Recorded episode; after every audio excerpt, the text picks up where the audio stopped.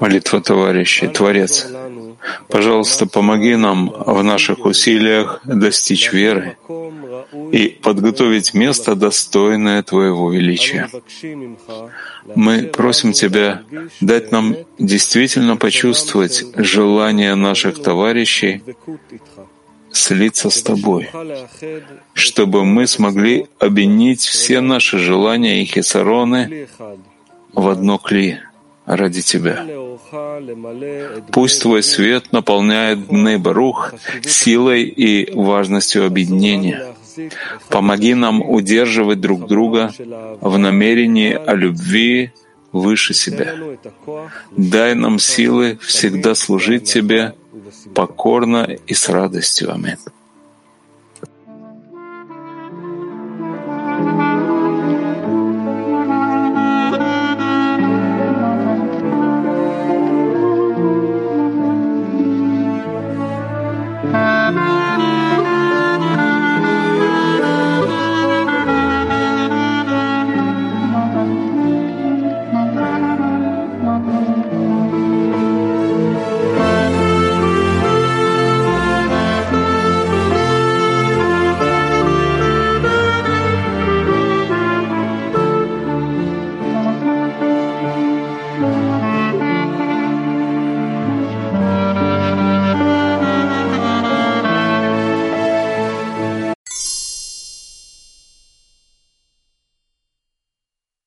Избранные вопросы будут заданы в течение урока.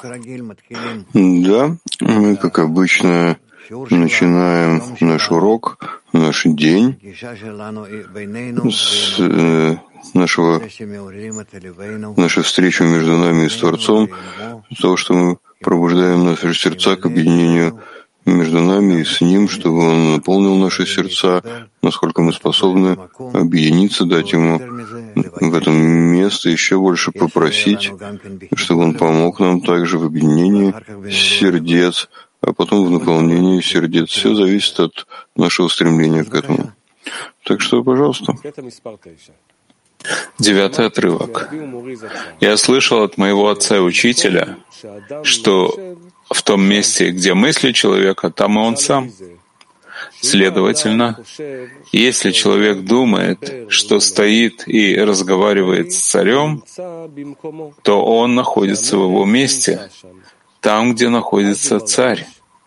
И тогда он чувствует, как сказано, силу и радость в его месте».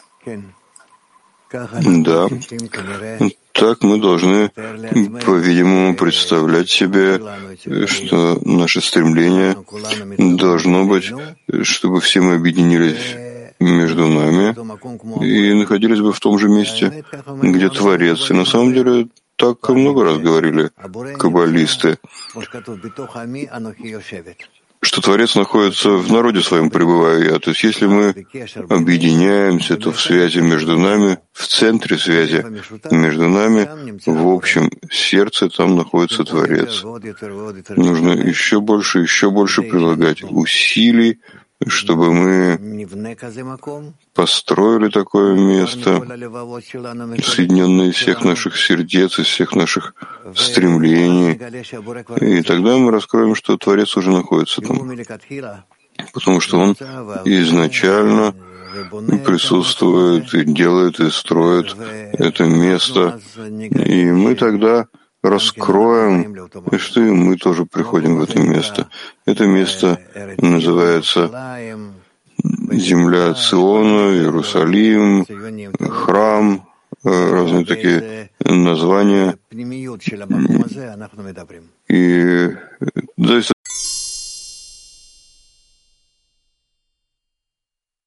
еще раз. Человек должен представлять себе, в каком приподнятом состоянии духа человек бы находился, если бы один из величайших людей его поколения, которого прославляет весь мир, этот великий человек, позволил бы ему обратиться к себе. В каком приподнятом состоянии духа он бы тогда находился? Ведь в то время, когда он получил бы такое удовольствие, возможность разговаривать с ним, он бы не чувствовал, что есть что-то в мире, чего бы ему не хватало, ибо наслаждение, которое человек ощущает больше обычного, приводит к тому, что человек забывает все свои заботы, и все его тело отдано наслаждению, которое он сейчас ощущает. Это значит, что если в момент получения наслаждения у него в голове есть место думать еще о чем-то, кроме наслаждения, которое он получает сейчас, это признак того, что наслаждение, которое он получает сейчас, не является полным. Поэтому в то время, когда человек представляет себе, что Творец дал ему право говорить с ним, и не важно, что он говорит, а важно то, что у него есть возможность говорить с Творцом, от этого человек должен получать радость и наслаждение, что ему выпала такая честь. Выходит, что работа в праволинии заключается в том, что человек должен верить, что он говорит с Творцом, и в этот момент у него нет недостатка ни в чем. Киев. Да, дорогой Раф, вот во время просьбы Творцу, даже когда это просьба наша, вот, ну, как бы молитва многих, то как все-таки достичь того, чтобы не сама просьба была важна, а именно вот это вот ощущение важности контакта с Творцом? Нужно больше думать об этом. Все в мысли выясняется. Насколько человек все больше и больше думает об этом, говорит об этом с товарищами. Это становится для него важнее, более ярким. Он открывает в этом разные внутренние виды. И так приближается к его истинному пониманию.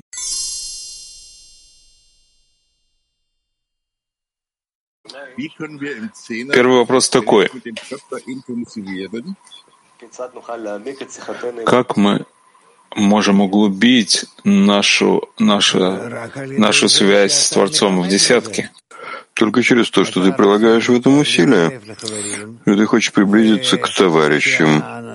И чтобы тема приближения была построить место для раскрытия Творца, чтобы доставить ему этим наслаждение, и тогда с помощью этого все продвинутся. Второй вопрос.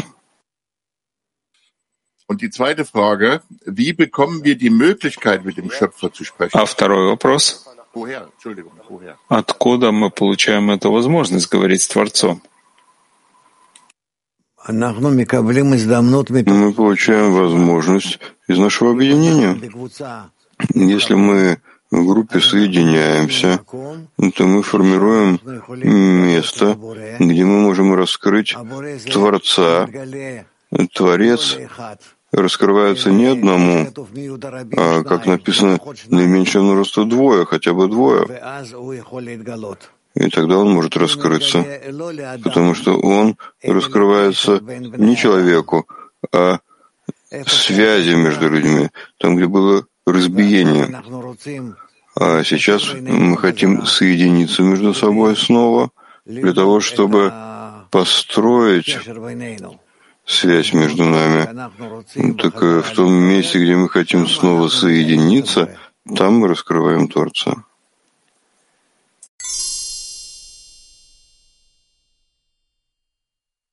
Мы сейчас на подготовке говорили о величии Творца. Это очень трудно. Как с товарищами говорить о величии Творца?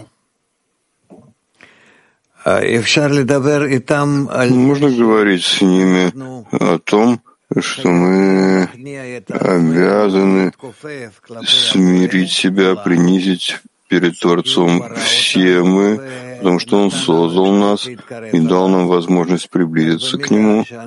Только в той мере, в которой мы приближаемся друг к другу, отменяем каждый относительно другого, как Рабаш пишет, в статьях о группе. Один по отношению к нулю, ноль по отношению к единице и так далее. Так мы в этой мере даем место Творцу раскрыться между нами.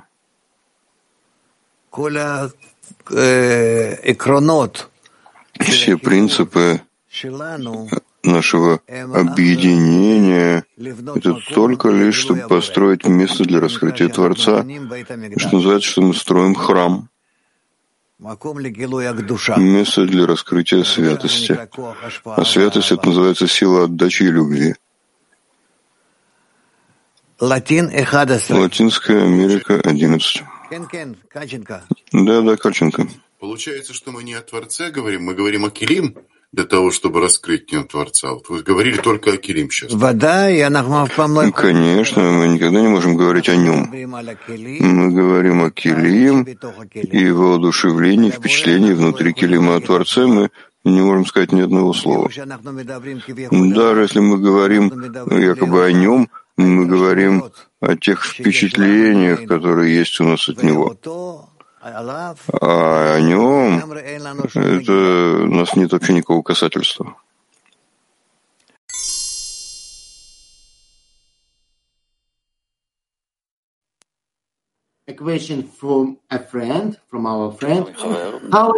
Вопрос от товарища, от нашего товарища. Как человек способен сохранить правильное намерение, когда он не способен не думать ни о чем, кроме наслаждения? Еще раз, как человек может сохранить правильное намерение, если он, кроме наслаждения, ни о чем не способен думать? Спасибо.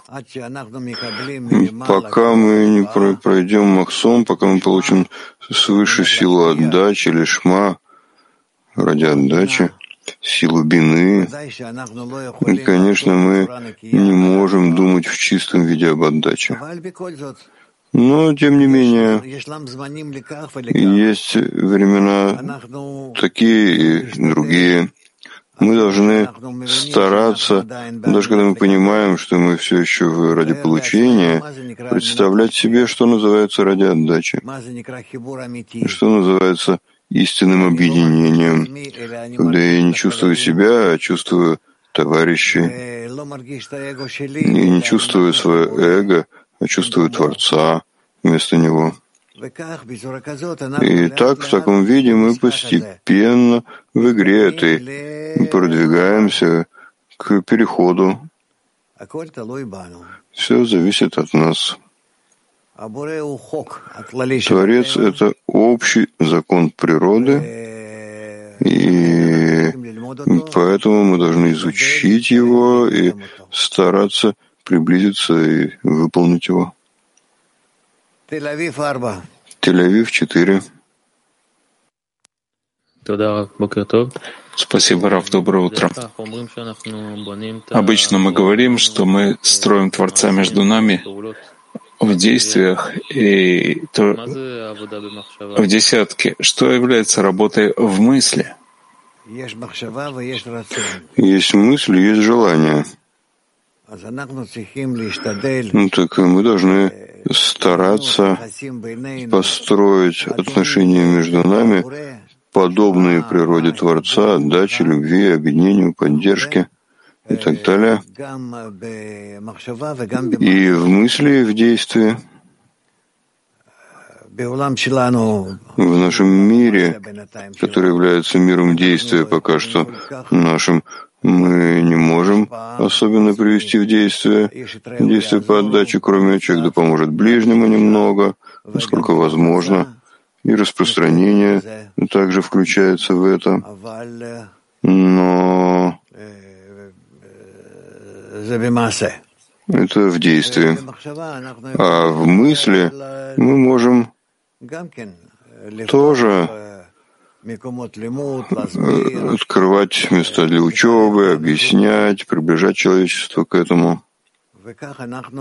И так мы расширяемся после Баля Сулама и приносим в мир его методику. Да. Мысль. Есть у нас, как бы, когда я сейчас делаю действие, Я знаю, что я выполняю действия и овлияю, но мысль приходит как бы из какого-то места. Как это... Как строить мысль? Или как направлять свою мысль? Мысль тебе дают свыше изначально, иначе ты просто не существовал бы, как человек. Теперь тебе дают мысль, и ты должен развить ее, поворачивать ее в разных направлениях, посмотреть, как ты можешь эту хорошую мысль об объединении, допустим, между людьми. Это прежде всего, как ты можешь реализовать это в мире. Так это наша работа в распространении. Мы должны объяснить людям, что объединение между нами необходимо, и не только чтобы существовать в материальном виде хорошем, и это тоже мы находимся уже в недостатке. А чтобы мы также увидели, что объединение между нами поднимает нас на духовный уровень. То есть, что мы переходим в другое измерение. И можем прийти просто к другим измерениям, в высший мир. В то время как мы живем здесь, включаемся также и в более высокую ступень. И это все зависит от того, насколько мы изменим отношения между нами от эгоистического отношения на альтруистическое. Как совершать работу по выяснению хороших мыслей? С помощью группы невозможно иначе, только через то, что каждый поддерживает всех. И эта сила поддержки общая наша, объединение наше общее, действует на нас. И не потому, что это сумма наших усилий, а потому что в сумме наших усилий присутствует сила Творца. Там, где есть больше двух людей, которые думают вместе, там уже есть объединение Творца с ними. Так, по мере того, как есть больше объединения и раскрытия Творца, так больше мыслей должно быть. Да, да.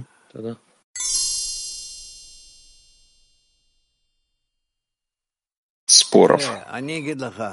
Смотри, я скажу тебе, у нас была очень тяжелая работа с Рабашем, потому что мы были должны привести всех наших товарищей на урок.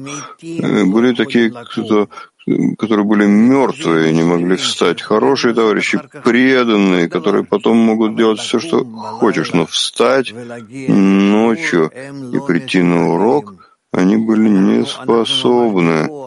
Мы просто силой. Мы получили позволение входить в их спальню и вытаскивать его из постели. Вот так, до такой степени.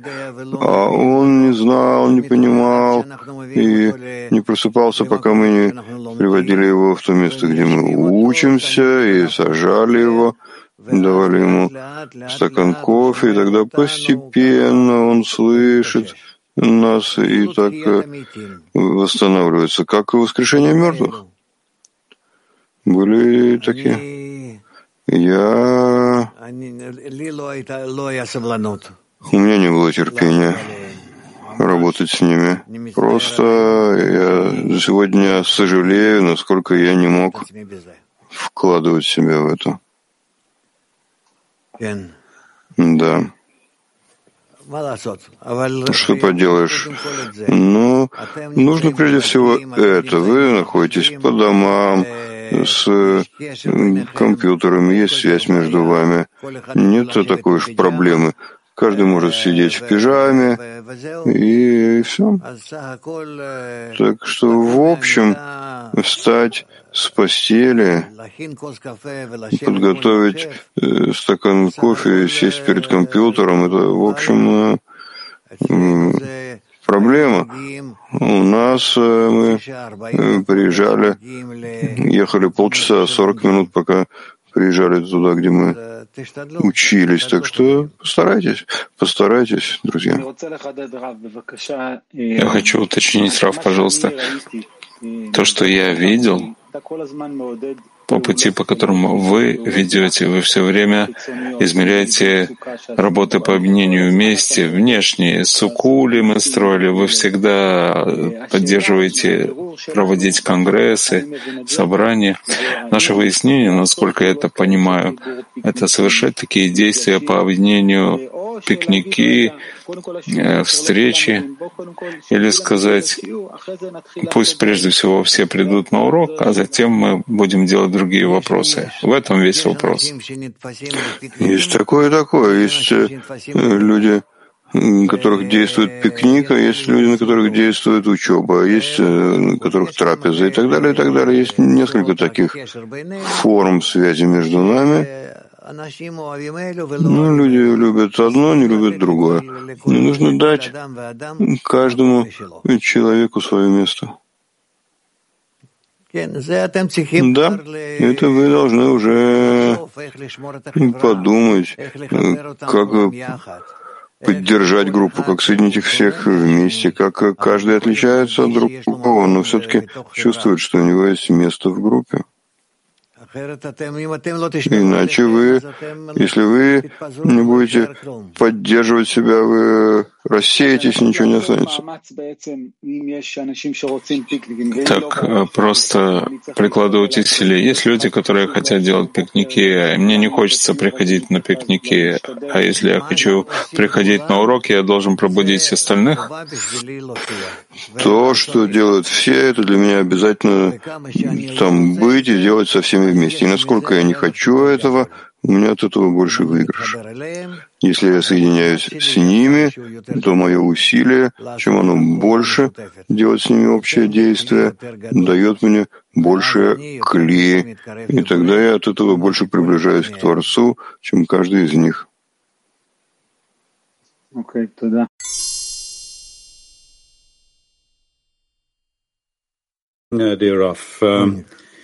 Доброе утро, дорогой Раф. Написано в статье, что ты должен только говорить с ним, и когда ты говоришь с Творцом, ты теряешь ощущение или потребность того, чтобы желать чего-то.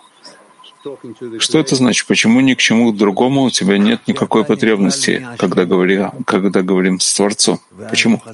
Потому что ты включаешь в себя совершенство, и тогда нет у тебя недостатка ни в чем. Ты включаешь в себя совершенство Творца, и нет, ты включаешься в совершенство Творца, и нет у тебя недостатка ни в чем. Так это значит, что единственный механизм говорить с Творцом — это с помощью того, что нет у тебя больше никакой потребности, кроме как говорить с Ним?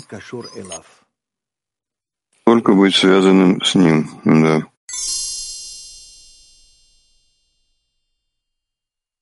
одиннадцатый отрывок.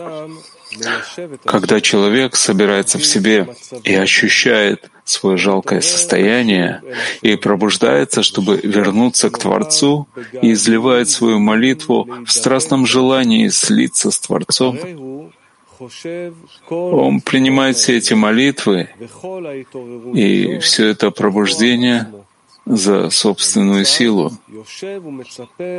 И получается, что сидит и ждет избавления от Творца, малого или большого. А когда облако продолжается, и не видит он совершенно никакого расположения со стороны Творца, впадает, страшно сказать, в отчаяние, ибо не желает его Творец. Ведь после такого большого числа страстных желаний не обратился Творец к нему совершенно никак, страшно подумать. И об этом говорит Писание: «Ищите Творца в явлении Его». Иначе говоря, в тот час, когда Творец являет вам себя для поиска, тогда обязательно ищите Его тоже.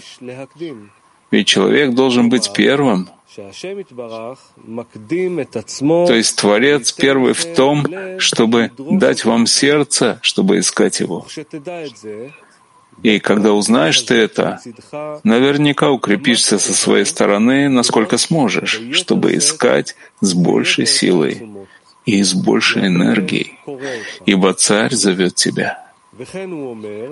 И поэтому, говорит он, зовите его, ибо близок он. То есть в тот час, когда призовете вы Творца, чтобы приблизил он вас к себе, знайте, что уже близок он к вам.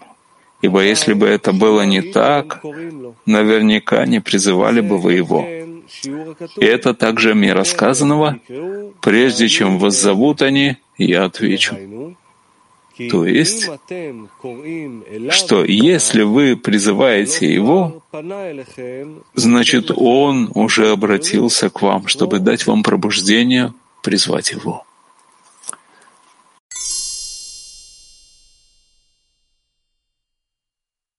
Отрывок. «Сказал мой отец и учитель об этом. Прежде чем вас зовут, я отвечу. Еще говорят они, а я услышу». И он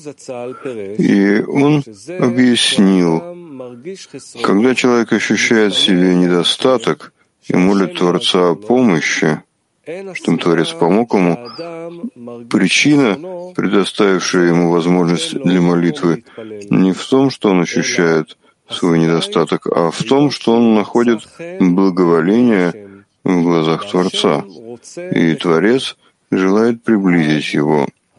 Тогда Творец посылает человеку ощущение недостатка и призывает его соединиться с ним. Иными словами, Творец приближает человека, когда дает ему желание обратиться к нему и говорить с ним. Получается, что у него уже есть ответ на молитву еще до того, как он молится. То есть Творец приблизил его к себе тем, что дал ему возможность говорить с ним. И об этом сказано, прежде чем вас зовут, я отвечу. То есть Творец приблизил к себе человека еще до того, как ему в голову пришла мысль о том, что надо молиться Творцу. То есть, что всегда Творец, он делает все первым. Он делает все, и только после него мы начинаем а, пробуждаться, двигаться и реагировать. А мы обычно думаем, что мы первые, но написано просто «я первый и я последний», так говорит Творец.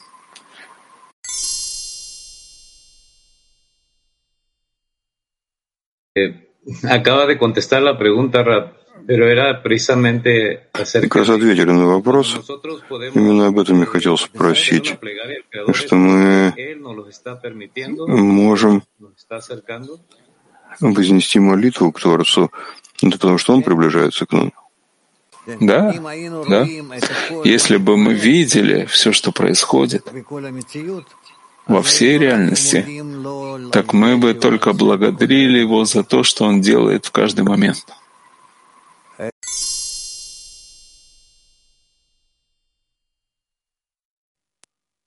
От чего зависит, что Он приближает нас? От того, насколько мы способны направить себя к Нему. Тогда мы можем в этом распознавать любое действие, даже самые маленькие, которые Он выполняет для нас. Мы должны, как радар, все время стараться быть направленными на Него, в виде как можно более точным. И тогда мы увидим, насколько в каждое мгновение Он меняет в нас начало и приближает нас к исправлению. Это стремление искать Его, это... Есть разница между старанием приблизиться к Нему и молитвой, обращением к Нему? Ну, есть разные вещи, да? Потому что он говорит, что молитва может быть только если я приближаюсь к нему. Старание молиться — это еще не молитва. Старание приблизиться к нему — это пока еще не молитва, это действие, но затем приходит молитва с нашей стороны.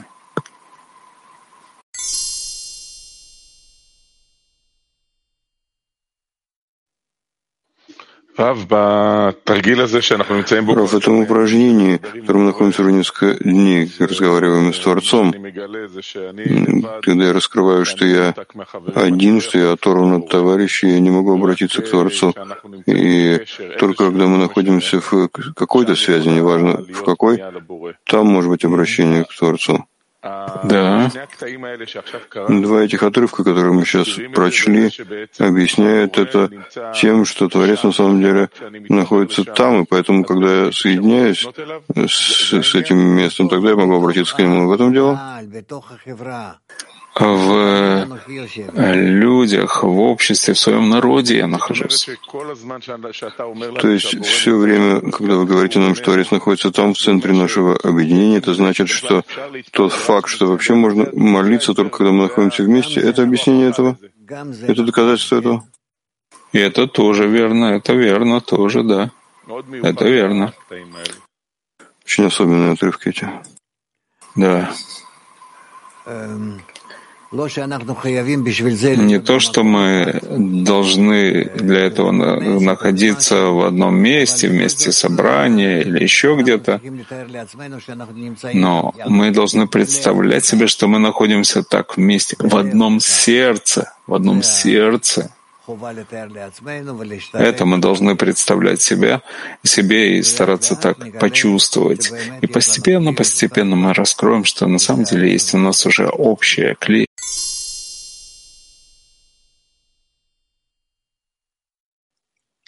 Я восхищаюсь от величия Творца. Как остерегаться, чтобы это не наполняло мне чувство эгоистично? Алидай хибур.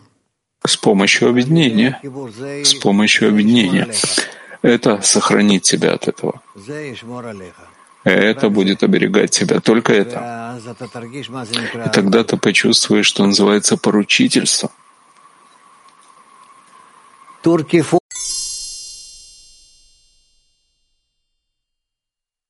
Я последний. Так как же я могу дать пробуждение к Творцу? Ведь это невозможно. Как у меня может быть мысль, эта мысль не включена в него? Это я не понимаю. Ты должен всегда стараться быть первым и пробуждать Творца, насколько это возможно. Вместе с этим, после всего, ты должен сказать, что все я и моя сила не сделали этого, но только потому, что Творец с самого начала думал обо мне, и поэтому дал мне желание, и стремление, и мысль, и тогда я пробуждаюсь, и в первый момент по своей глупости я думаю, что это я делаю, но потом, когда я собираюсь внутри себя, я понимаю, что именно так Творец все спланировал и дал мне возможность пробудиться. Ну. Спасибо. Ну. Хорошо, спасибо. Отлично. Получается, что Творец всегда действует. Только мы должны как раз стараться бежать перед Ним.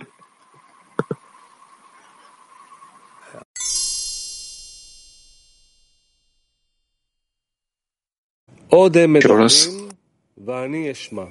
Еще говорят они, а я услышу. То есть, что мера услышания со стороны Творца полностью зависит от меры страстного желания, которое раскрывается в произнесении молитвы. И когда ощущает человек великую тоску, узнает он во время действия, что Творец в высшей степени слышит его. И понятно, само собой, что, узнав это, укрепится он в высшей степени в излиянии своего сердца. Ибо нет чести более этой, когда царь мира внимательно прислушивается к нему. И это подобно сказанному мудрецами: Творец жаждет молитв праведников. Ибо в жажде со стороны Творца к человеку, чтобы приблизился он к нему, пробуждается сила и великая тоска в человеке жаждать Творца. Ибо как вода лицо к лицу, так же сердце человека к человеку.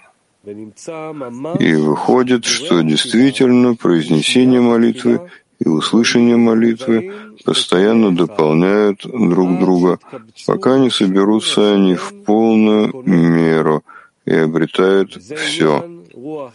И это смысл слов «ветер притягивает» и «приходит ветер». И обрати свое внимание на эти вещи, ибо это первоосновы пути Творца.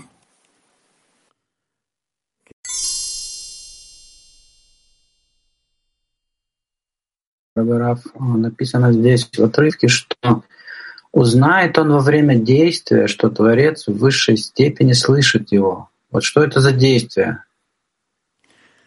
Это раскрыть, что перед любым пробуждением человека, когда человек думает, то, что он понимает, то, что чувствует, во всех формах пробуждения человека есть у нас, есть у нас работа Творца, что Творец делает все, и только затем человек чувствует, что то, что он думает, что то, что он делает, что есть у него какая-то, какая-то блестящая мысль, какое-то стремление со своей стороны. Так человек думает, но он должен понять, что прежде была в этом работа Творца, когда Творец подготовил ему все, и нет ничего,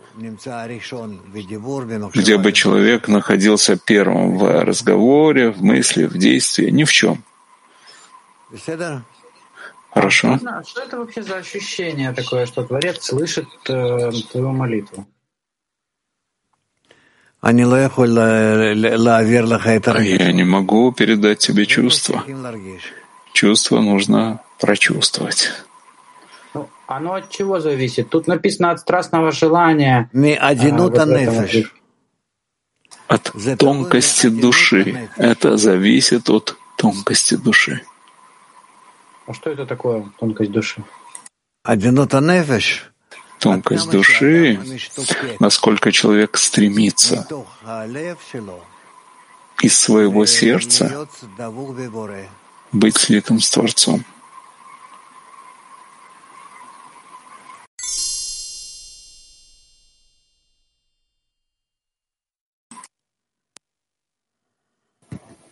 Добрый день, Раф, добрый день, товарищи. Если можете прояснить слова, которые написаны. Еще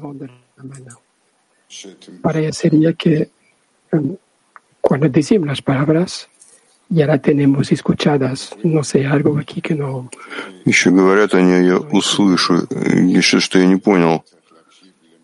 Творец должен слушать слова молитвы. Творец, он знает, о чем ты думаешь, что ты чувствуешь, как ты связан с товарищами, что вы хотите, что вы хотите поднять к нему, и что вы на самом деле в действии поднимаете к нему. Нет здесь никакого понятия «время», и поэтому для него прошлое, настоящее и будущее — это то же самое. И поэтому он не находится в разделении действий и времен, как мы. Поэтому, насколько мы приближаемся между собой и к Творцу, мы даем ему возможность повлиять на нас такой силой, когда и у нас мы будем находиться выше времени движения места в какой-то мере. И так на любой ступени. На каждой ступени авиюта, которая раскроется в нас, мы поднимемся над ней, над временем, движением, местом.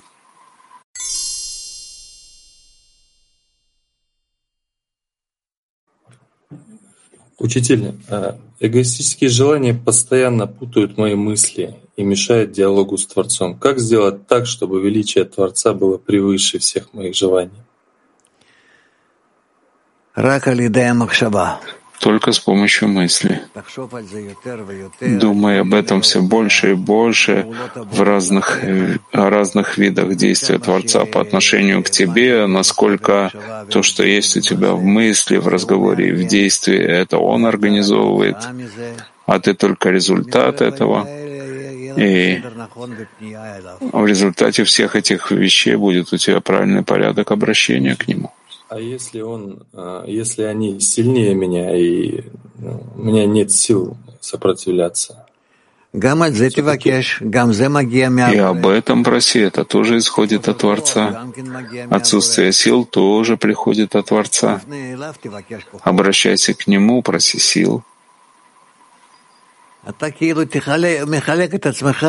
Ты как бы отделяешь себя от Творца, что в этом я обращаюсь к Нему, а в этом не могу обратиться. Нет.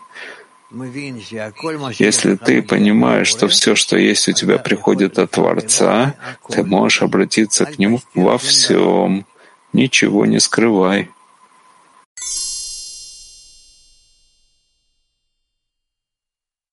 Туда. Спасибо. Я понял, что нужно обращаться к Творцу в одном сердце. Не нужно находиться в одном месте, как в синагоге или там где-то. Представлять себе, что мы находимся вместе в одном сердце, и из этого обращаться.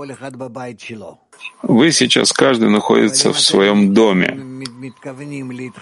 Но если вы намереваетесь объединиться между собой и в своем объединении обратиться к Творцу, так в том самом месте, где вы хотите в нем быть как один, это не физическое место, но этим местом называется дом собраний, Бейт Акнесет, дом, где там сходятся, собираются люди, которые хотят соединить свои желания и обратить эти желания к Творцу.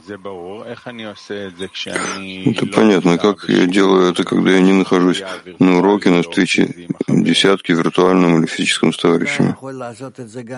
Ты можешь это сделать также выше, выше времени, не обязательно во время урока, но в любое другое время. Ты можешь представлять себе, что мы находимся вместе, и что ты со всеми нами, и ты хочешь в этих вещах делать обращение к Творцу. Делай это за всех, нет никакой проблемы.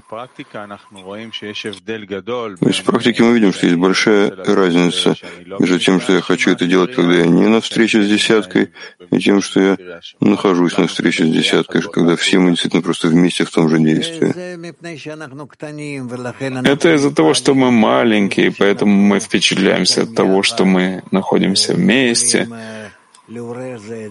можем пробуждать друг друга, но, безусловно, каббалисты жили каждый в своем углу, в своей пещере, и не нуждались во всех этих э, больших собраниях. Но мы, как в детском саду, приходим на большое собрание, мы впечатляемся. Но этого так не было. Не было молитвы в обществе, не было больших трапез. Ничего. Но это все, все это было там, в каком-то месте в Иерусалиме, две тысячи лет назад. Были, было еще, может быть, несколько таких мест. Но это все было редким. Люди жили в разных местах, в поле, в разных местах, на земле, и ничего ни у кого не было.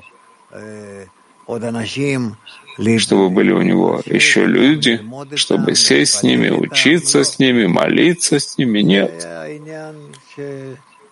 Это понятие, которое больше относится к нашему времени. Так, в наши дни какова важность или какова потребность в действиях, которые все-таки для того, чтобы нарисовать эту внутреннюю картину вне физических встреч, какова необходимость этих касаний, когда мы встречаемся вместе?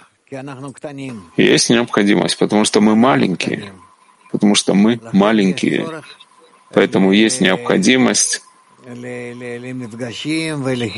во встречах и в объединениях всевозможных таких, потому что человек да поможет ближнему. Я вижу, что то, что есть у нас сейчас, сейчас мы все уже закончили со всем этим и начинаем снова собираться, собирать всех вместе у нас в центре и хотим, чтобы люди тоже соединялись все больше и больше, физически по всем местам, повсюду в мире наши товарищи. Но снова придет затем какая-нибудь эпидемия, и снова мы должны будем сидеть каждый дома со своим компьютером и так быть объединенными. Мы должны все больше и больше приходить к ощущению, что называется нашим общим кли, что называется объединением между нами, чтобы это было в каждом. Это не физическое место. Это для масс делали несколько сот лет назад, чтобы было у них место, чтобы соединиться, поговорить и все. Так как каждый товарищ должен пользоваться такой встречей, уроком, трапезой, чтобы укрепить больше внутренние свойства, чтобы он с ним мог тоже потом работать, когда он не синхронизован с товарищами одновременно в действии? Об этом читайте у Рабаша, что значит собрание, что значит собрание товарищей, как нужно находиться там и как нужно сближаться друг с другом. Прочитайте, есть целые статьи об этом. Это понятно, что если мы этого не будем делать, мы не разобьем перегородок между нами. Последний вопрос. Как не впасть в что-то нереалистическое, когда я как будто с собой представляю себе, что я в десятке с мировым кли, сейчас обращаюсь к Творцу? Как оставаться в том, что в чем-то, что внутри материи, а не абстрактно? Я не думаю, что нужно бояться этого, что ты отключишься от материи и будешь немного более абстрактным. В любом случае ты находишься в связи с товарищами. Мы сейчас тоже находимся в связи между нами, и мы создаем поле, в котором все мы вместе находимся. Все зависит от того, насколько я хочу включиться в это поле. Когда есть сейчас, скажем, несколько тысяч, которые находятся с тобой вместе, свяжись с ними, со всеми, неважно, на каком уровне они находятся, и ты увидишь, какая сила есть в этом, насколько ты можешь с помощью них подниматься. И ты поднимаешься, и ты поднимаешь их.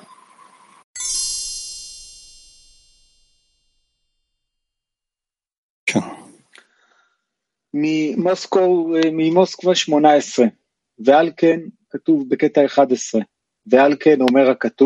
Из Москвы восемнадцать говорится, что требуйте Творца, когда он находится, когда, человек, когда Творец ждет вашей просьбы, так вы тоже должны требовать его. Что-то означает, что, что значит требовать Творца.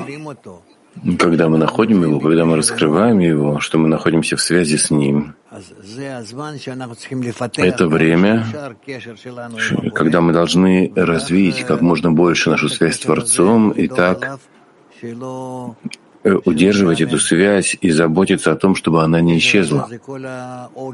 Эта связь — это э, вся наша основа, наш якорь, и она находится в центре десятки. И поэтому Творец соединяет нашу связь с десяткой, а десятка существует, чтобы соединить каждого с Творцом. Дальше. Что значит, как вода лицо к лицу, так же сердце человека к человеку?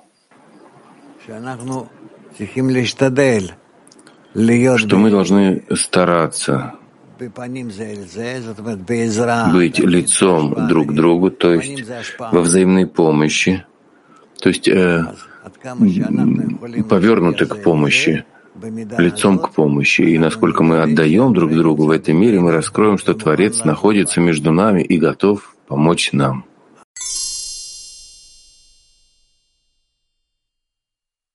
В пути. Дальше. Что значит излить свое сердце? Что рассказывает Творцу, когда мы хотим излить ему свое сердце? Насколько мы хотим наполнить наше сердце? Эти прекрасные отрывки пробуждают просто море чувства, как нужно передать это в заботе о группе. Я читаю эти отрывки несколько раз и соединяю их и с собой, и с группой, и с Творцом. И так, и сяк, их, э, э, с ними работаю. И через какое-то время я снова к ним возвращаюсь. И поэтому я говорю, мы должны, может быть, сделать из этого какой-то особый файл, чтобы использовать его, чтобы каждому было хорошо. Попробуй, это помогает. Из Бразилии четыре. Мы видим, что когда ты производишь действия за, за подруг, когда ты хочешь реализовать объединение, это помогает. Но когда мы приходим к мысли, чтобы делать это для Творца, то тут и не хватает чего-то. Как нам это делать правильно? Если мы просим у Творца объединения, стараемся объединиться между нами, то ощущение, которое мы раскрываем в объединении, это ощущение передается Творцу, и наверняка Он этому рад, потому что оно исходит из нашего объединения.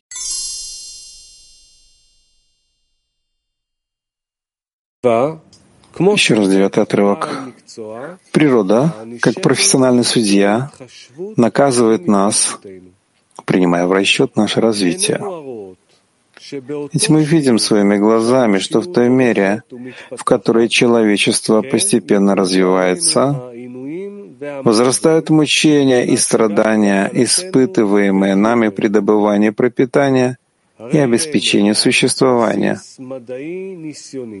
И вот ты видишь научно-экспериментальное обоснование того, что управление Творца заповедовало нам исполнять заповедь отдачи ближнему всем своим существом с абсолютной точностью. Таким образом, что ни один из нас не вправе уменьшить работу от всего того объема, который гарантирует успех общества и его счастье. А до тех пор, пока мы ленимся исполнять это в полном объеме, природа не перестанет наказывать нас и мстить нам. А судя по ударам, которым мы подвергаемся в наше время, мы, кроме этого, должны принимать в расчет еще и обнаженный меч, занесенный над нашим будущим. Следует сделать из этого правильный вывод, что в конце концов природа победит нас, и мы все будем вынуждены действовать сообща, исполняя ее заповеди в полном объеме, который от нас требуется.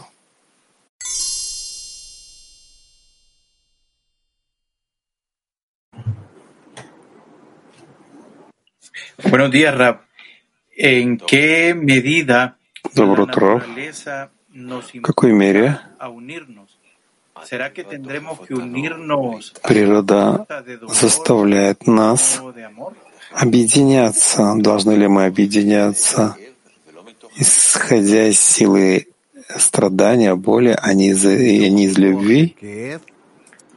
Из силы боли, потому что мы должны почувствовать, что мы э, находимся в противоположности цели и объединению, а потом развить в нас силу любви и единства. И этот путь, конечно же, содержит в себе всегда два этапа: лево-право, лево-право. Осознание зла и постижение добра. Осознание зла и достижение добра. Флорида. Um, what does it mean that uh, nature will ultimately, ultimately defeat us? This, um... Что значит, что в конечном итоге природа победит нас? Творец — это гематрия природа. Творец — это гематрия, числовое значение природы. И, конечно же, Творец победит нас. У него есть программа, у него есть силы, все в его руках. И он обучает нас. И чем более мы упрямы, это не поможет нам. Мы будем получать все больше и больше ударов. Или мы можем с помощью нашего разума сэкономить удары и достичь быстрее и более комфортным образом цели. Но цель существует, цель э, быть в объединении между всеми, и этой цели достигнут все. Но когда-то случится. Дай Бог, чтобы так это случится, случилось. Так что мы узнаем, что Творец всем управляет.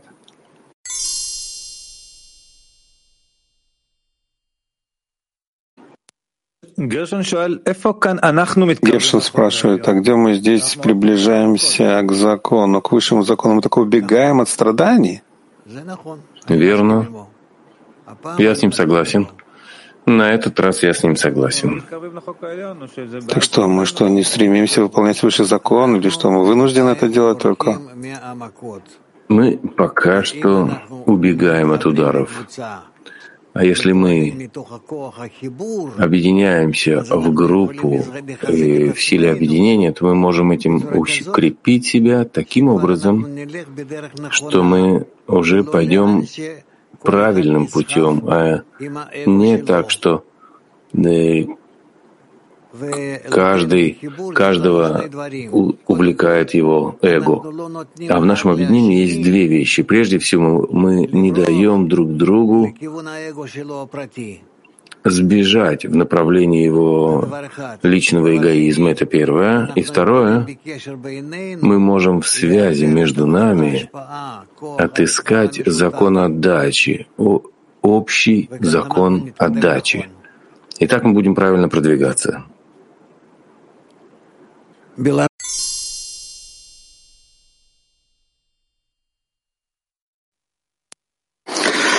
Хотел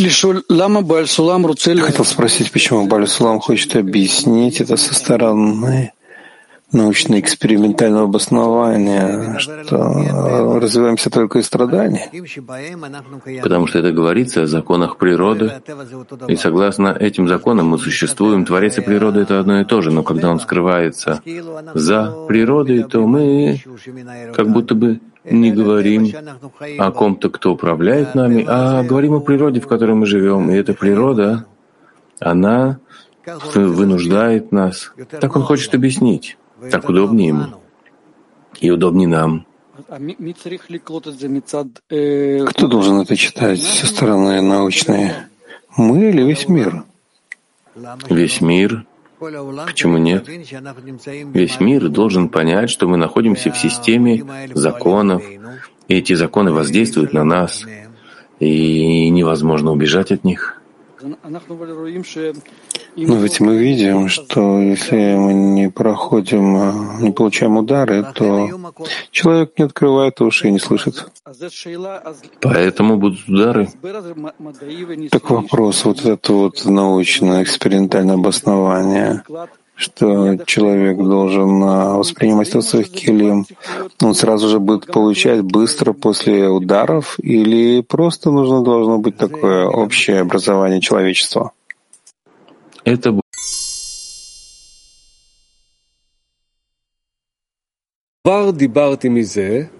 еще раз десятый отрывок. Я уже говорил о том, что существует два пути для раскрытия совершенства. Или путь Торы, или путь страданий. А посему Творец устроил так. Дал людям технику, вплоть до того, что они изобрели атомную и водородную бомбы. Если еще не ясно людям, то общее разрушение, которое они способны принести в мир, то дождутся третьей или четвертой мировой войны, не дай Бог. И тогда бомбы сделают свое дело. А для остатка, который выживет после разрушения, не будет иного совета, как взять на себя эту работу, чтобы и индивидуум, и народ не работали на себя больше, чем необходимо им для существования. А все остальные их дела были устремлены на пользу ближнего. Если же все народы мира согласятся на это, тогда исчезнут в мире войны, ведь каждый человек будет печься вовсе не о собственной пользе, а о пользе ближнего. И нечего больше добавить.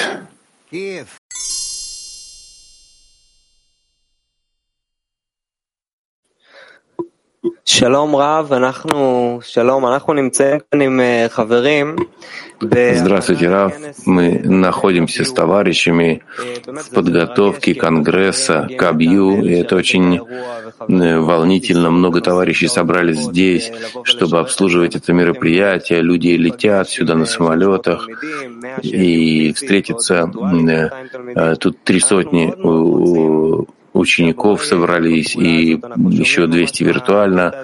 Мы все слышим этот отрывок Баля Сулама, насколько он кричит, обращая свои слова к миру, кричит об объединении, и что мы должны стать проводниками, трубой вот этого посыла Баля Сулама. Как мы можем это сделать? Вы могли бы дать нам какой-то совет?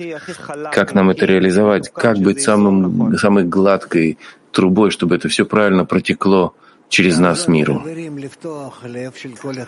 Помоги товарищам раскрыть сердце каждого.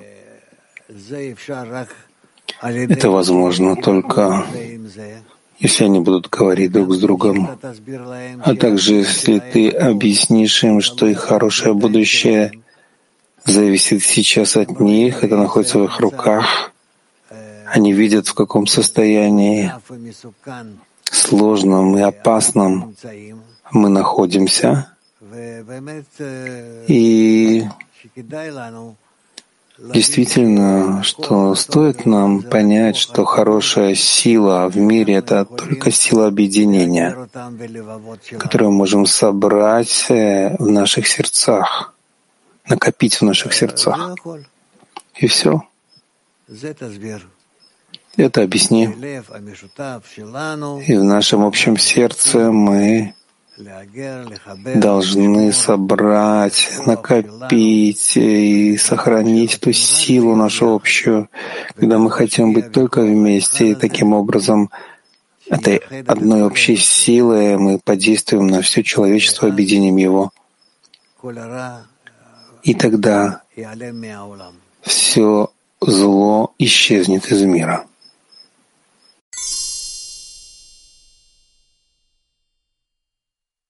Доброе утро, Рав, мировой Кли. Ну, такой вопрос. Вот буквально сорок-пятьдесят лет назад было то же самое, да, гибли люди там миллионами, миллионами.